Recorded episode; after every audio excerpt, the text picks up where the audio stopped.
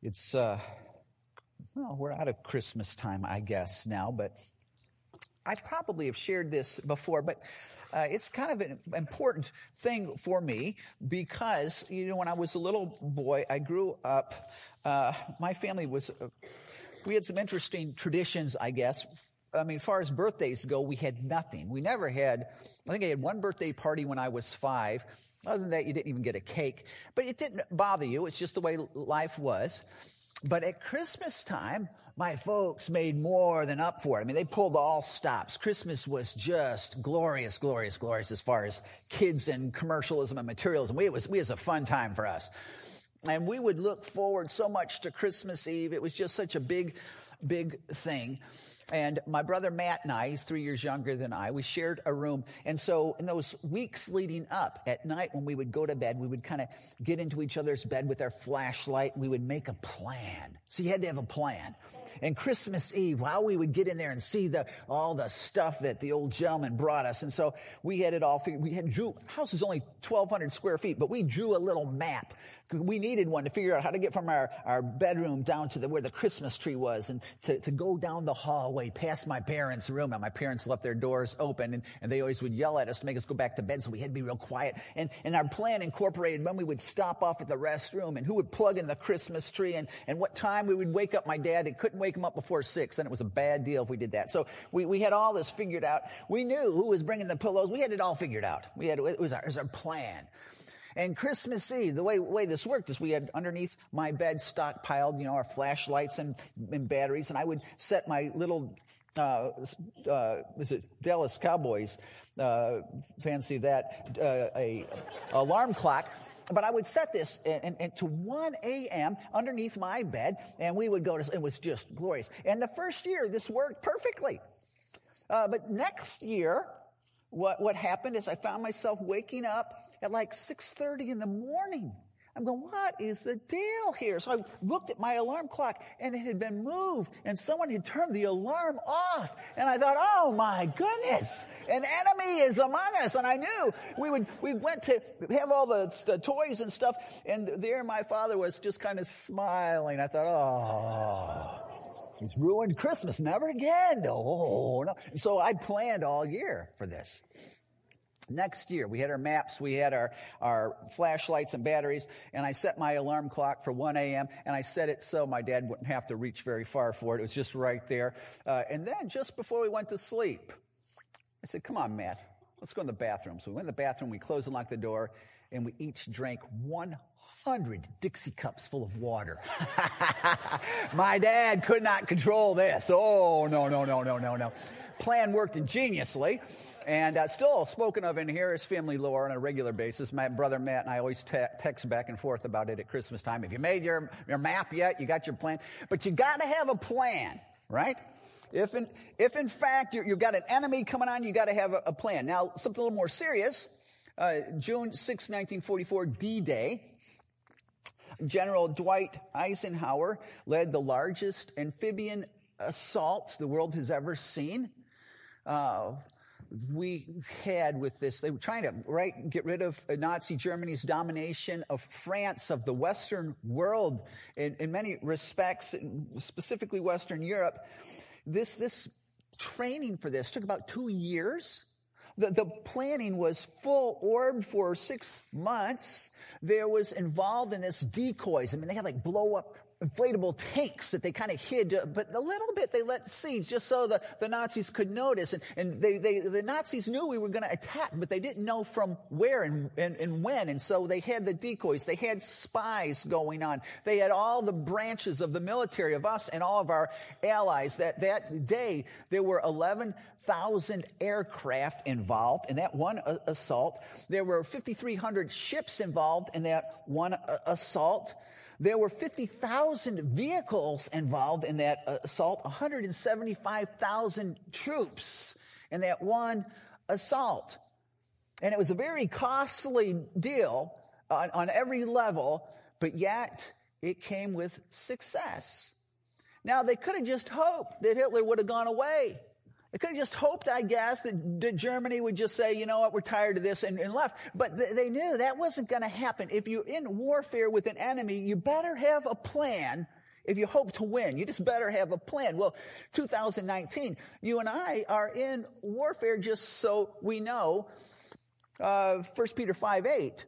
Uh, Peter makes it real clear. Be sober minded, be watchful. Your adversary, that's your enemy, the devil prowls around like a roaring lion seeking someone to devour. He's, that's Christians written to. He's out to get us. Satan has a plan for you 2019. I don't know if you know that. Uh, Paul is going to get a little bit more elaborate with that in Ephesians 6. He says, Put on the whole armor of God that you may be able to stand against the schemes or the plans of the devil. For we do not wrestle against flesh and blood, but against the rulers, against authorities, against the cosmic powers over this present darkness, against the spiritual forces of evil in the heavenly places. Many commentators believe that what Paul's laying out here with all these different words, you know, rulers and authorities and cosmic, is this is hell's hierarchy. That Satan is relatively well organized. That he knows the weakness his plan is not flippant. It's well thought out and it's after you and I in 2019 if scripture's true, which I'm going to assume it is. But it's not, doesn't end there. This is like a, a, an incredible conspiracy because scripture lets us know that the entire world all of the culture, all is underneath the control or the leadership of the prince of the ruler of the air, aka Satan, which means there are no cultures in this world that are faith friendly. And some of them different degrees. And we've watched our own culture the last 75 years go from, from pro-Christian to hostile to a Christian. There's no culture that's, that's going to work with us as far as our faith. But yet it gets even worse. You've got not, not just hell and not that the ganging up with the world, but according to Paul, Romans 7, Jeremiah 17, 9, um, Paul refers to it as our, our flesh, but it's our our vestiges left over from our BC days. It's that something inside us that just kind of likes wickedness and evil and disobedience and self sometimes. And so that, that, that something is, is propensity toward darkness. And then you gang that up with, with Satan in the world, and it's like you're thinking, you know, might as well raise the white flag now, man. We're going to get killed. We don't stand a chance with this.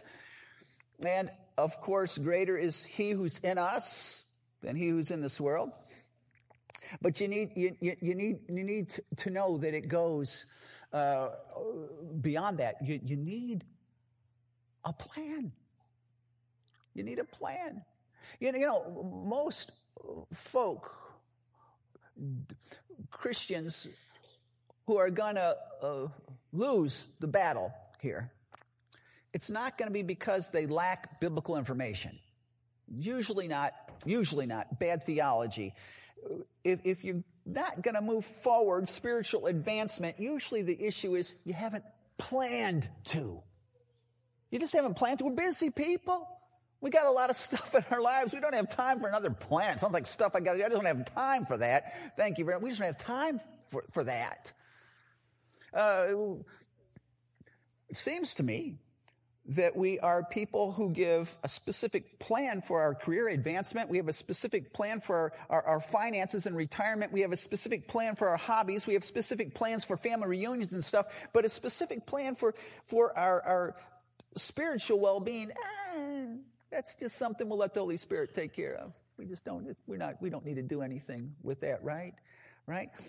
Issue is if with, with, without a doable plan, we will live lives of uh, distraction. We will live lives of, of discouragement. You know, we will, I'm guessing that most of us in here would scream out loud, I want to grow spiritually.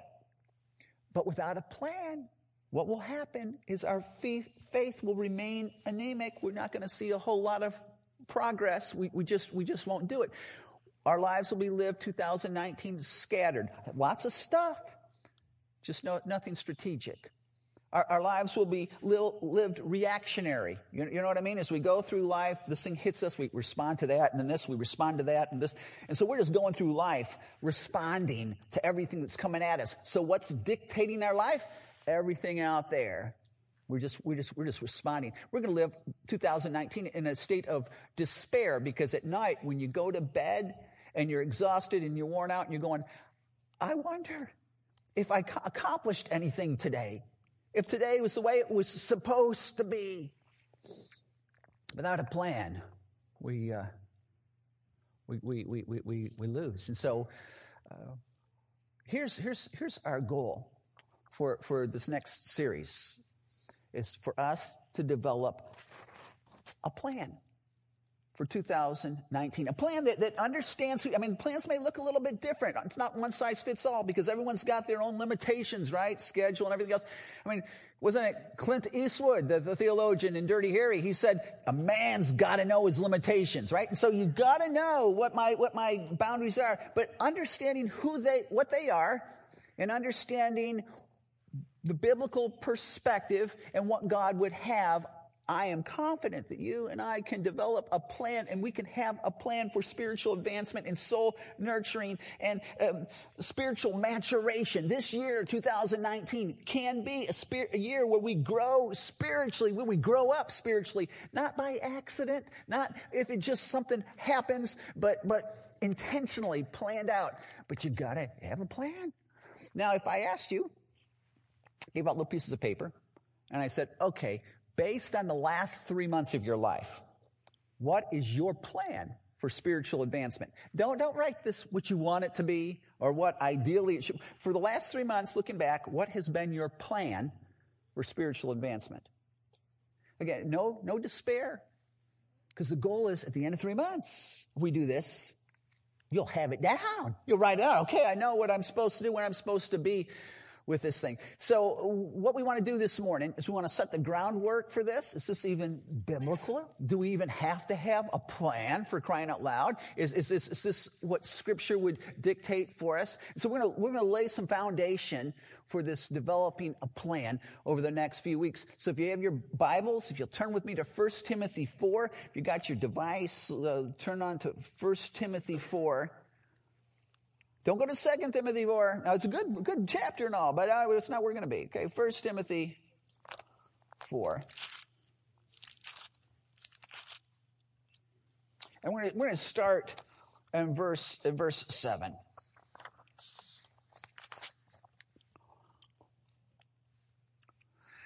says, I have nothing to do with irre- irreverent, not irrelevant, irreverent, silly myths. Rather, train yourself for godliness.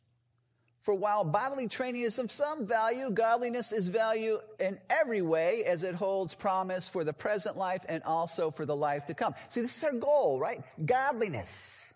Godliness. No, wait, what is, what is godliness? That's a church word, right? Some things godliness is not. Godliness is not justification, salvation, being born again, redemption. Those are all words we kind of throw together to mean the same thing. At some point in your life, you, if you're a Christian, you've come to a place where you realized that your only hope was in Christ and his fact that he died in your place.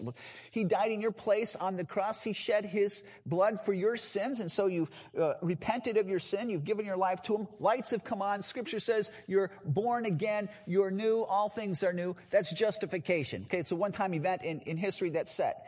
This is not, this is not that. Okay, I'm, see, Timothy is the pastor of Paul's flagship church. I'm assuming that Timothy's already saved, right? We're gonna, we're gonna, we're gonna, we're gonna assume that. So this is not that. This godliness is, we think, boy, that doesn't sound fun. It sounds, you know, like monkish type stuff. That's like living out in a desert and a perpetual vow of chastity and wearing drab clothing. And this just is life with no fun. That's, that's not. That's not godliness. Just so you know, that's not. That's not godliness. The world would want you to think that's not godliness. Satan would want you, that's part of his plan. That's not godliness. Um, we think, well, godliness, I guess it's a big long list of rules. I see where this series is going.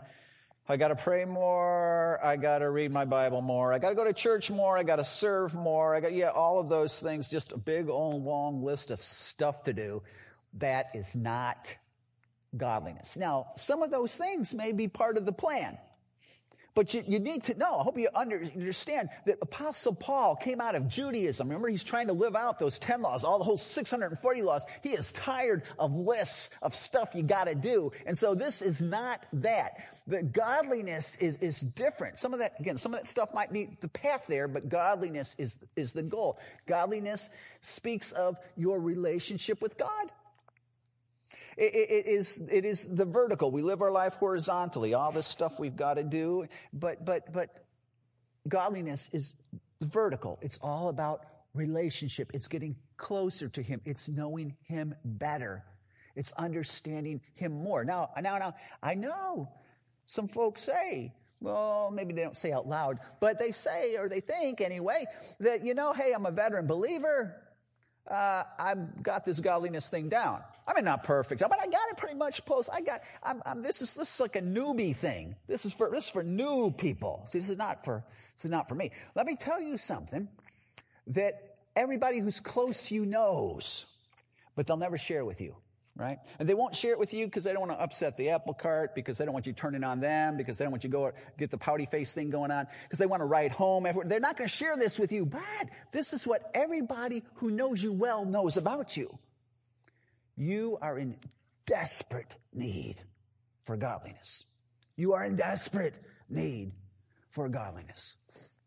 Godliness is a, is a kind of a crazy thing because the more you get it, the more empty you feel of it.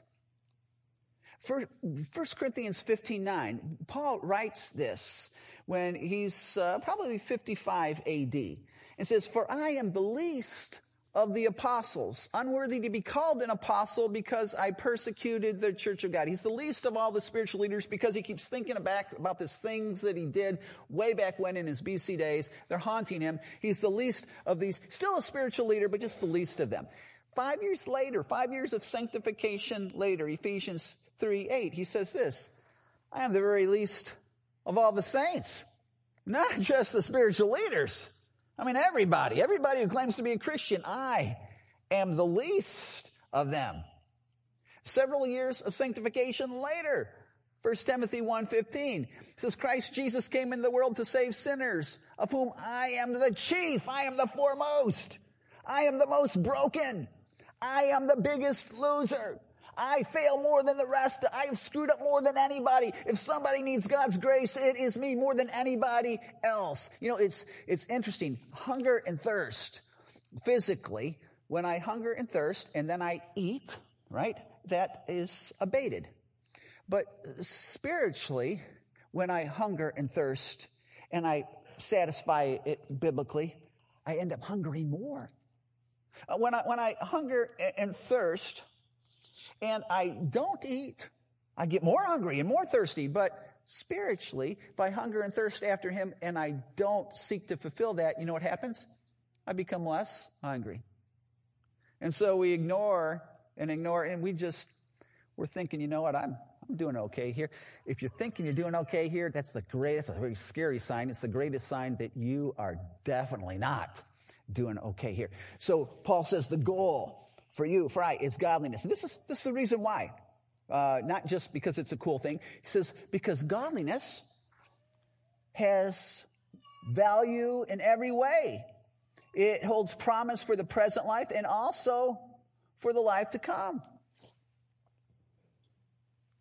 It's, it's just, this is interesting that this is written to, to Timothy. Now, now, just work with me for a minute because Timothy's the pastor of the church of Ephesus. Now, the church of Ephesus, there's probably no greater church in the ancient world than the church of Ephesus.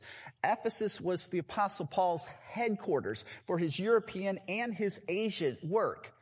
Uh, Ephesus was the flagship. He spent, uh, Acts 19, he spends almost the entire third missionary journey just planting Ephesus and discipling Ephesus. He's there longer than he is at any other place.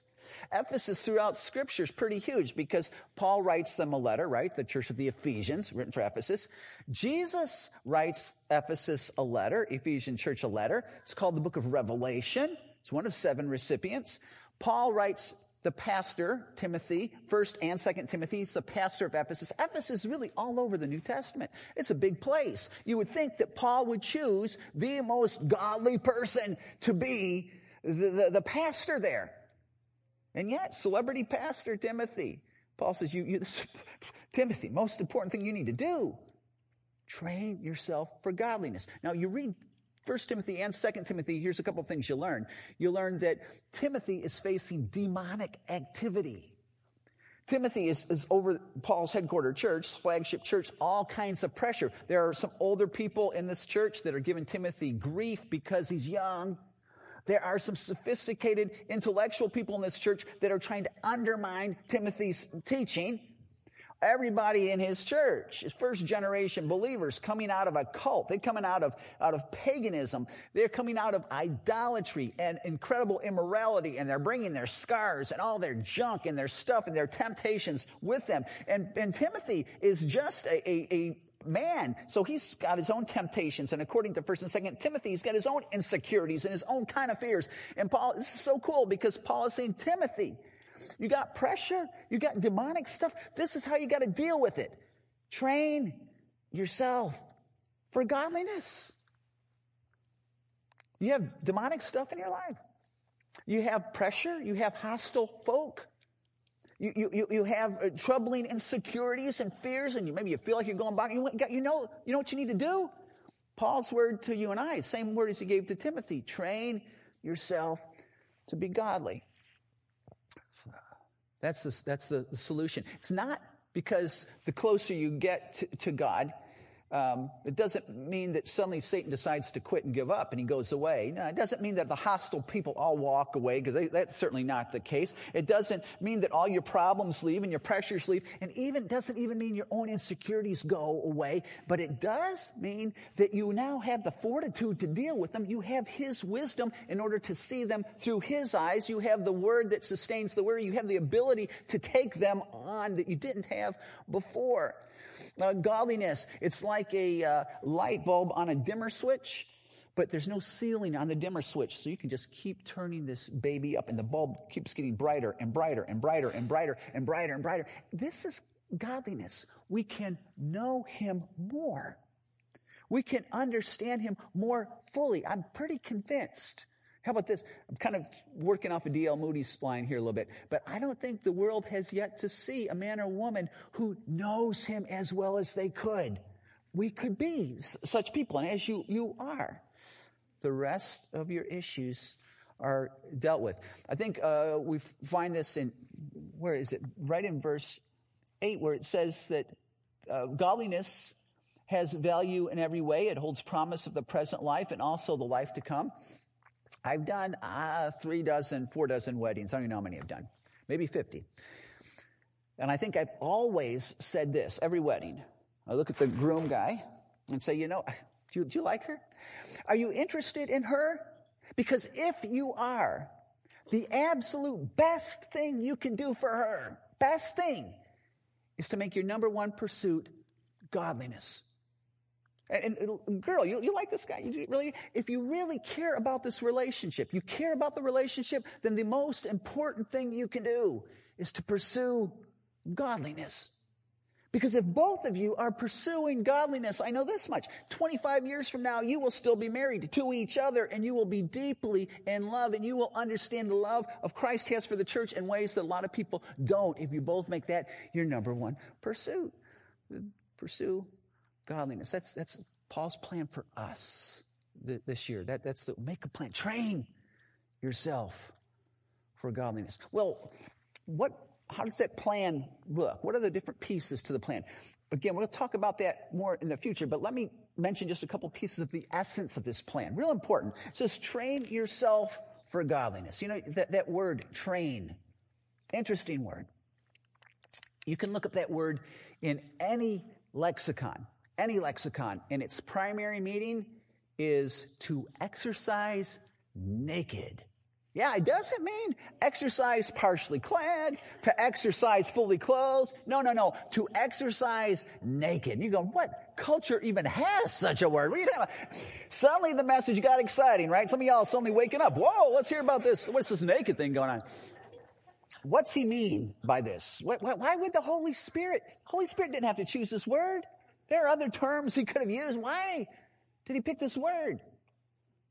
Well, well, Ephesus, good Greek city. Every Greek city has a gymnasium. It's where we get, get this word to train. It's gumnazo. It's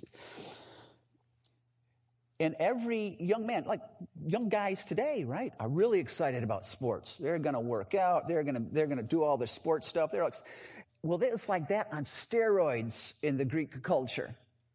And the young men from 14 to 17 would usually go to the, the gymnasium and they would train, but their, their training was, was with this in mind. They were going to go to the Olympics. They were going to go to the Isthmus Games, which started back this point. They were going on because there's no greater honor than winning in the Olympics. No greater honor. That's what it was all about. And so when they went to the gymnasium, they would train the same way they would compete. That is in the raw, nude, naked and it's not, there was no perverted thing going on. This was the, the thought. The thought was, I am so committed to the goal that I don't want to have anything on me that's going to slow me down. There's going to be nothing that, that, that stops me or nothing that some opponent can, can grab and pull me back and slow me down. I am going to be 100% given to the goal no matter what it takes.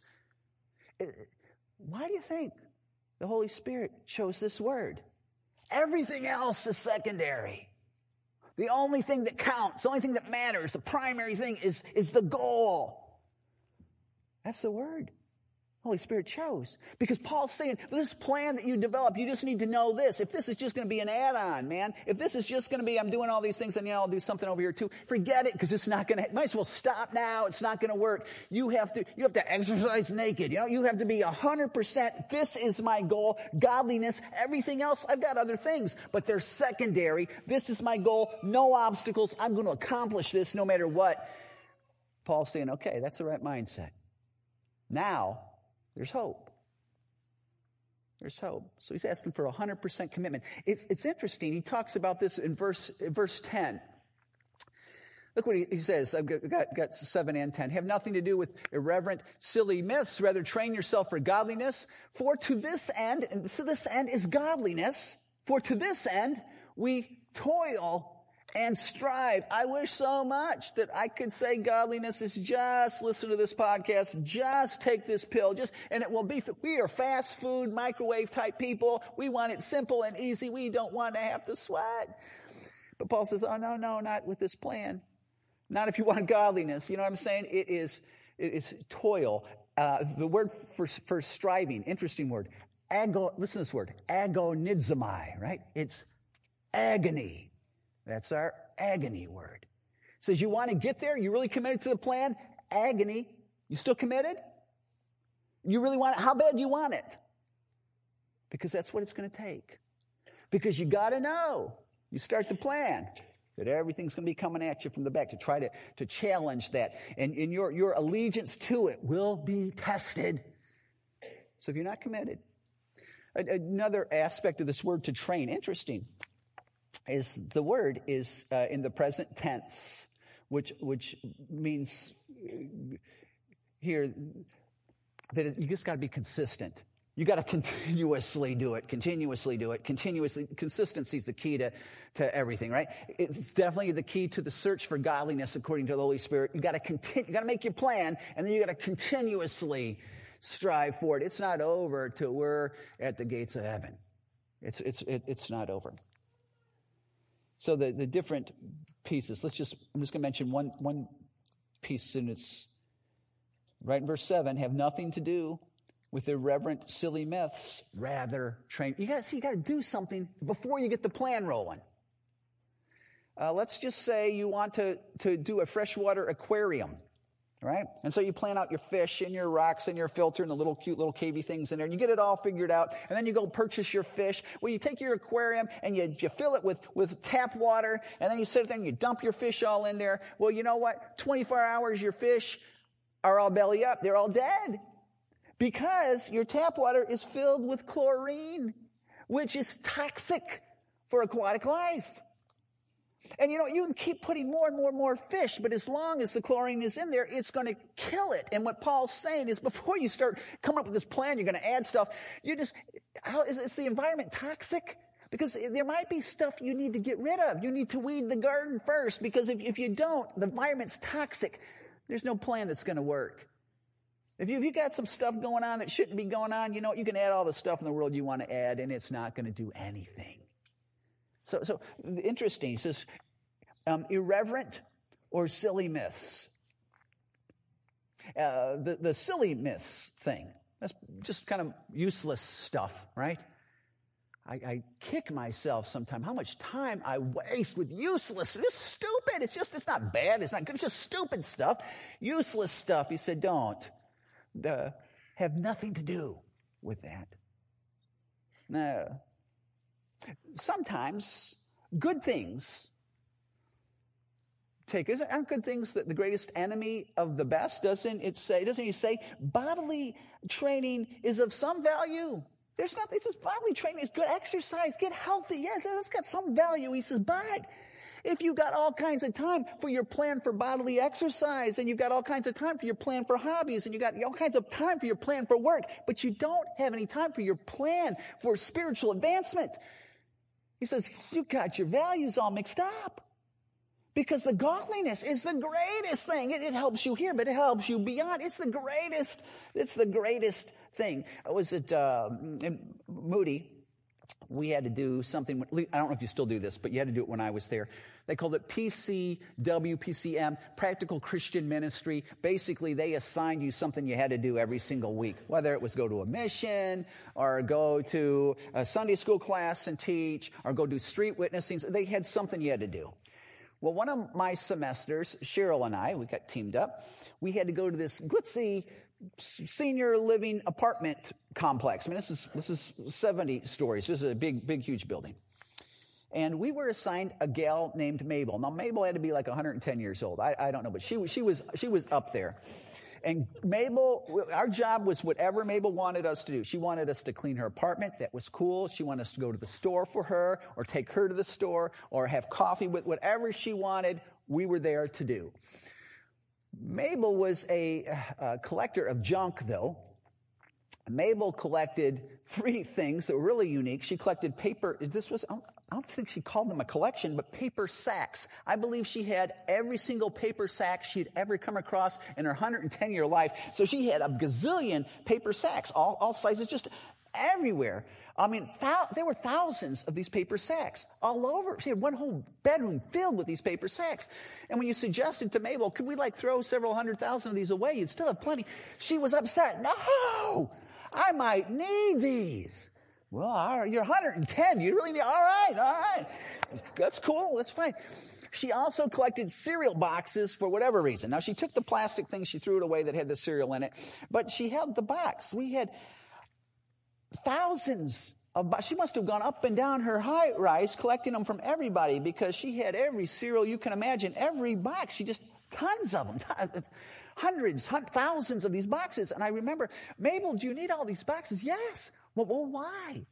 Well, I, I don't know, but someday I might need them. Well, can we like just put them in the bags? No, no, no, no, I need these. All right, all right, all right, all right, all right, that's fine. She also collected envelopes. Even they've been opened and they've been canceled. She collected. She didn't throw these things away. We had thousands of every size.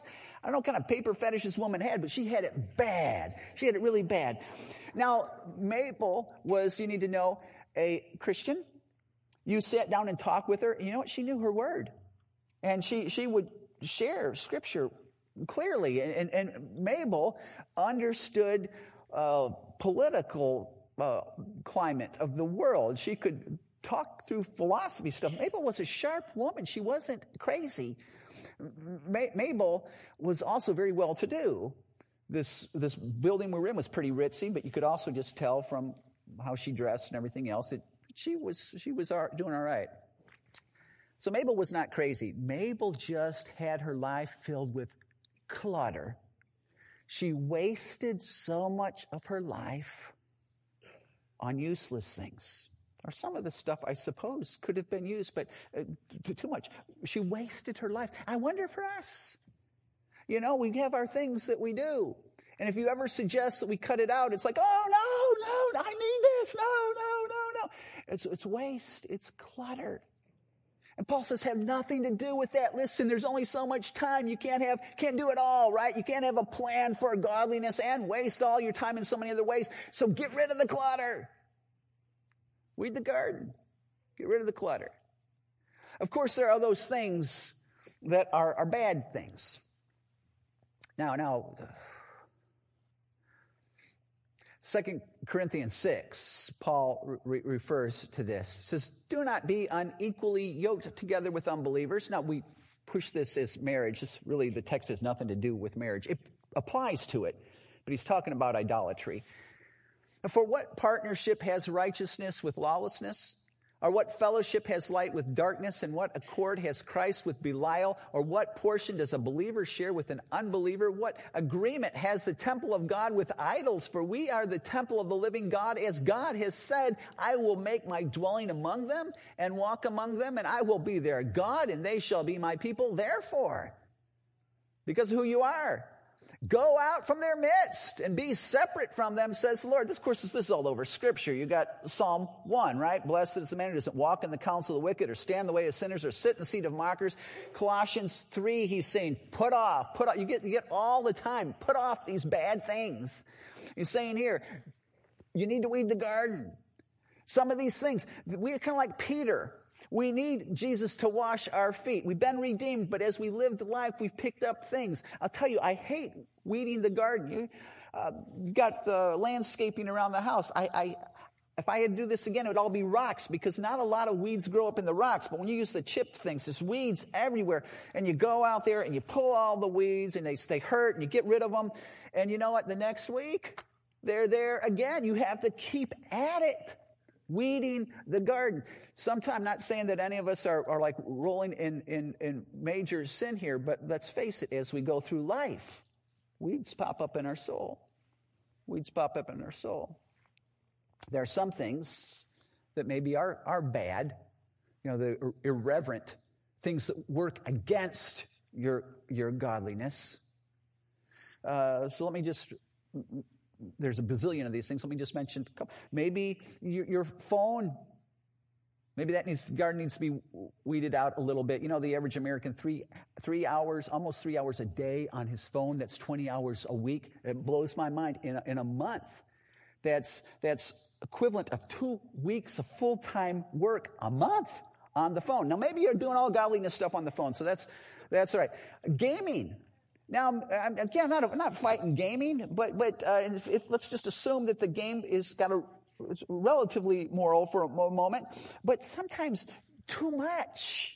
We can go at it and go at it and go at it, and it's sucked in. It's too much. Television. I'm okay with. I like to watch a little television, but but but maybe you're finding that yeah, your television usage maybe it's just kind of moving up the scale. It's beyond what it ought to be. Maybe maybe it's the music we're listening to. No, hang on, hand. Don't fight me. Don't push. Just answer yourself. Just listen to me for a second. The terms, the words, the lyrics, maybe they're stuff that Jesus came to die for stuff that's not going to help your, your godliness. Maybe, maybe as you look at your life, 2019, maybe you've picked up some associations, some relationships, good people, good people, but you know what? Their value system is not necessarily what a believer should be. And so they're saying things around you. You're finding yourself saying such things. They're taking you to places that are not dens of iniquity per se, but they're not helping you spiritually at all. Matter of fact, temptations are coming with that. Time to weed the garden. Maybe, maybe you're finding yourself flirting. You never say that you're flirting with someone you shouldn't be flirting with. You just, just, just banter, right? Just kind of fun texting back and forth to, to each other and, and nobody else knows about it. Maybe you find yourself there. Time to weed the garden. Maybe there are just things going on. I'm not, this is not a, a prohibition message. But maybe you never used to drink, but you're finding yourself drinking. And maybe the Bible doesn't say alcohol's a sin. It does say drunkenness is sin. And maybe as you look back, you're saying, you know what? Yeah, I probably had uh, a few too many more often than I should, which is ever. Time to weed the garden. Because as long as, as we're entertaining stuff that's going to fight against, it's not a legalism thing. You just ask yourself, will this fight against my goal? If my goal is to know him, if your goal is just to have fun and goof around, then don't worry about this. But if your goal is to know him, you say, okay, what fights against it? Time to weed the garden, so let me ask. As you think through this, this is for everybody, it's for me. Do you need to weed? What do you need to weed? And let me, let me just say this real quick. Because perhaps you've gotten into the internet pornography stuff. You've gotten into something that you know what, you can't get out of real easy. It has trapped you and you wish you could and the tears have been there and all this stuff, but you're still stuck. Let me tell you, if your goal is, is godliness, then you need to get rid of that no matter what. And so I would encourage you, give the church a call. We've got some counselor people that you might need to see. You might be so stuck, you need someone to help get you out who's been down that, been down that road. There's no cost too high if our goal is, if our goal is God, godliness. Would you, would you pray with me? God, uh, Satan's strategies are incredibly subtle and incredibly effective, and we can be so clueless sometimes and fall and get stuck and, and, and maybe even fertilize the weeds in our life. I pray for myself and my brothers and sisters here. God, would you open our eyes? Would you, would you show us our sin? Give us the courage. We know we'll need your power, Holy Spirit. Would you give us the courage to deal with it as we ought? That at the end of 2019, oh Lord, may we know you more. May we know you so much better than we do now. I would pray that that would be so. What you would do with a church filled with folk who burn bright for you. I would pray that FAC would be that place for it's in Jesus' name that we pray. Amen.